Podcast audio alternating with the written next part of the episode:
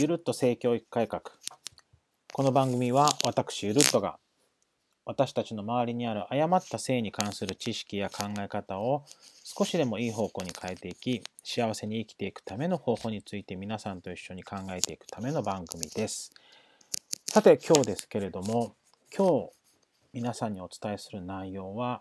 性教育って何を教えることなの？ということについてお話ししていきたいと思っています。性教育っていうと、まあ、きっと避妊についてとか性感染症とかについて教える内容なんじゃないかなっていうイメージは、まあ、ぼやっと皆さん持ってるかなと思うんですけれども今日お伝えしたいなと思うのは、まあ、これまで行われてきた、まあ、日本の性教育っていう内容についてそしてじゃあこれからどんな性教育に変わっていくのだろうかということについても触れていきたいなというふうに思っています。ではまず最初これまでの日本での性教育特には中学校高校でどんな内容が取り扱われてきたのかということについて、えー、教えていきたいなというふうに思います。教科としては保健体育が、まあ、主になっているかなと思うんですけれどもこれまでっていうのは例えば徐々に小学校の、高学年ぐらいから第二次成長が始まってきますのでこの中学校での内容っていうのはこの第二次成長とはっていうこととかそれから受精した後に焦点を当てた妊娠のプロセスについてそれからまあ性感染症の一つであるエイズとはどんなものなのかそれから性感染症の予防方法としてコンドームってどのようなものなのかそしてコンドームによって性感染症を予防できますよというような内容を取り扱っていきます。他にはま第二成長を経たあたりからだんだん性に関する意識の変化というものも起きてきますのでこの性の意識の変化であったりとか、まあ、他者、まあ、異性と、まあ、異性に限らずですけれども、え自分がいいなと思った人との関係性づくりっていうところで、まあ、他者を尊重するっていうことについても扱っていったりするようです。それから、まあ、だんだん中学校からあの SNS を使ったりとかあのスマートフォン使ってあの行く割合が増えていってますけれどもこのインターネットによる危険どんなものがあるのかなっていうことについても触れています。そして、まあ、高校生になるとどんなことを話すのかっていうと今度は月経とか射精とかっていうことも扱っていったりとか、まあ、コンドームに限らず様々な避妊法についてということも扱っていきます。それから中学校でエイズ、性感染症の一つとしてエイズ扱いましたけれども、まあ、エイズがどんなものなのかというだけではなくて、そこから生まれる、ま差別とか偏見、まあ、こういったことは望ましいことではないということについても触れていっています。それからですね、まあ、性の意識の変化とか、まあ、他者他者を尊重するということは、まあ、中学校からこう継続して、まあ、さらに取り扱っていく深掘りしていくところではあるんですけれども、えーま、先ほど中学校の時にはインターネットの危険ということをやりましたけれどもそれだけじゃなくてもうちょっとさらに踏み込んで性犯罪とはどんなものなのか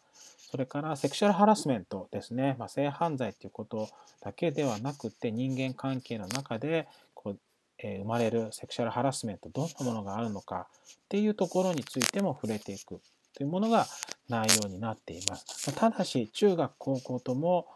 なかなかこの性に関する教育に時間を割くことっていうのはなかなか難しいというところでは、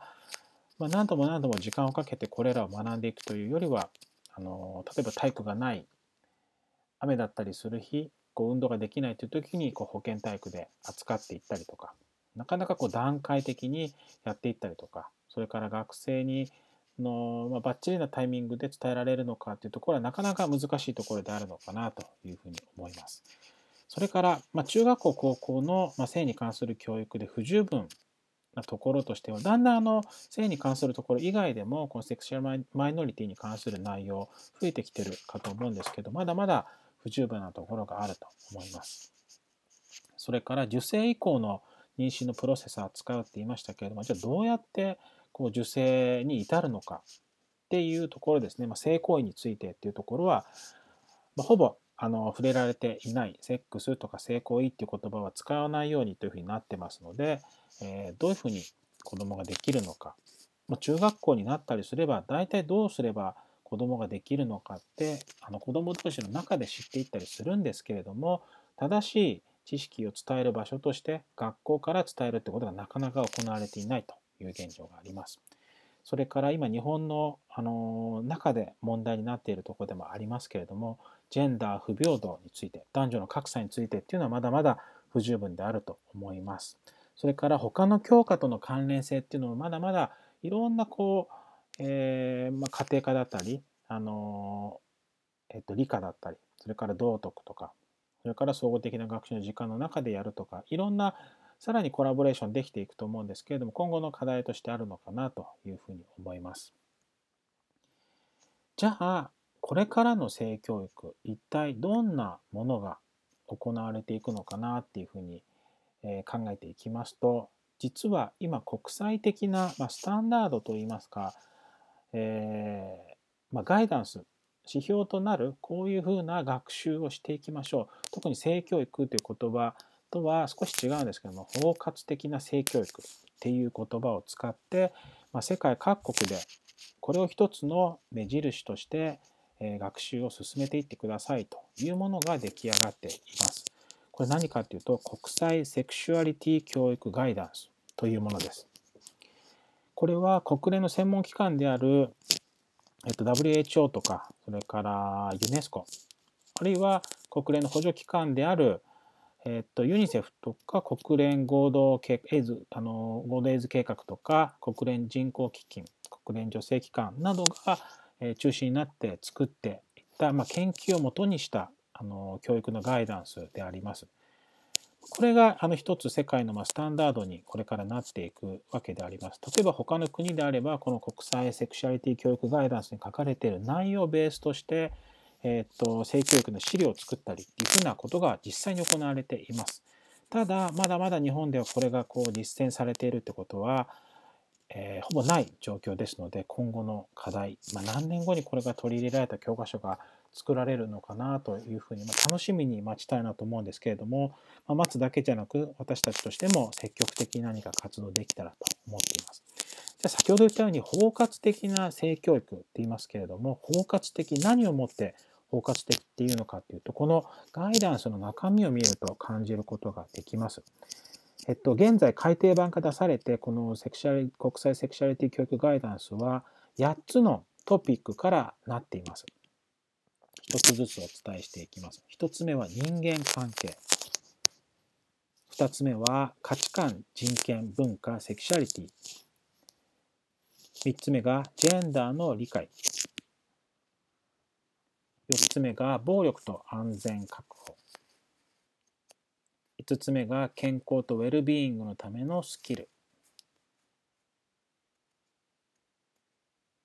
それから6つ目、えー、人間の体と発達。7つ目がセクシュアリティと性的行動。そして最後、8つ目が性と生殖に関する健康。このような項目に分かれて一つの、まあ、性教育の方向性といいますか、えー、包括的な性教育というものが形作られていると。おそらく今後あの研究が進められたりですとかそれから世界各国の状況によっては項目が増えたり形を変えたりしていく可能性というのはあると思いますけれども現在はこのように単に例えばあの性行為とかそれから避妊とか性感染症といったことにあの焦点を当てたものではなくそもそも人間関係とはどんなものなのか。それから価値観ってどういうものなのかとか。それからま暴力とか。そういったことも含めて、まあ、いろんな視点を持って性について学んでいくというふうな考え方が基本的になってきました。ですので性教育なんて中学校からやるのは早いとか小学校からやるのは早いとかま最近では保育園から、え性教育始めて、えいいんじゃないかいいですよっていうふうな考え方もあります。えそれはこの国際セクシャリティ教育ガイダンスのスタートする年齢として5歳からっていうことが挙げられているこのことも影響しているんじゃないかと思います。決して小学校から始める性教育っていうのが早すぎるわけではなく、今伝えたような包括的な視点で行われる教育、つまり人間の人権、私たち人権教育とか、それからさっきのジェンダー平等の話とか、あ、これって性性の話なんだって思うようなことも実はこの包括的な性教育の中に入っていますのできっと小学校のお子さんであっても十分にあの幸せに生きていくために必要な知識として身につける必要がある内容がたくさん盛り込まれていると思います。さてちょっと駆け足でたくさんの項目についてお話ししましたけれどもこのようにこれまで行われてきた日本の教育っていうものとこれからま世界のえ、まスタンダードといいますか指標となるような教科書っていうのは少し違っていますよっていうのが少し感じていただけたんじゃないかなというふうに思います。まあ、なかなか日本の現状を考えるとこれがすぐに取り入れられるっていうようなことはないんじゃないかなと思いますけれどもそんなことを言ってたらいつまでたっても変わっていかないと思いますのでなぜこの方法がいいのか、まあ、研究も含めて私自身がそこに参加してエビデンスを積み重ねていく一つのこう、まあ、ピースとして関わっていけたらいいなと思っています。また皆さんのさまざまなご経験ご知識っていうものを、えー、ぜひ教えていただいたりとか協力していただきながら、まあ、子どもの将来そして私たち、あのー、子どもだけじゃない大人たちの未来も含めて一緒に良くしていく活動ができたらなというふうに思っています。なかなかね簡単にはいかないとは思うんですけれどもやりがいのある活動なんじゃないかと思っています。さて今回は概要についてお伝えしてき、えー、たわけですけれども今後は少し、えー、8つのトピックのうちの一つ一つご説明していったりっていうこともどこかの機会でやっていきたいなと思っております。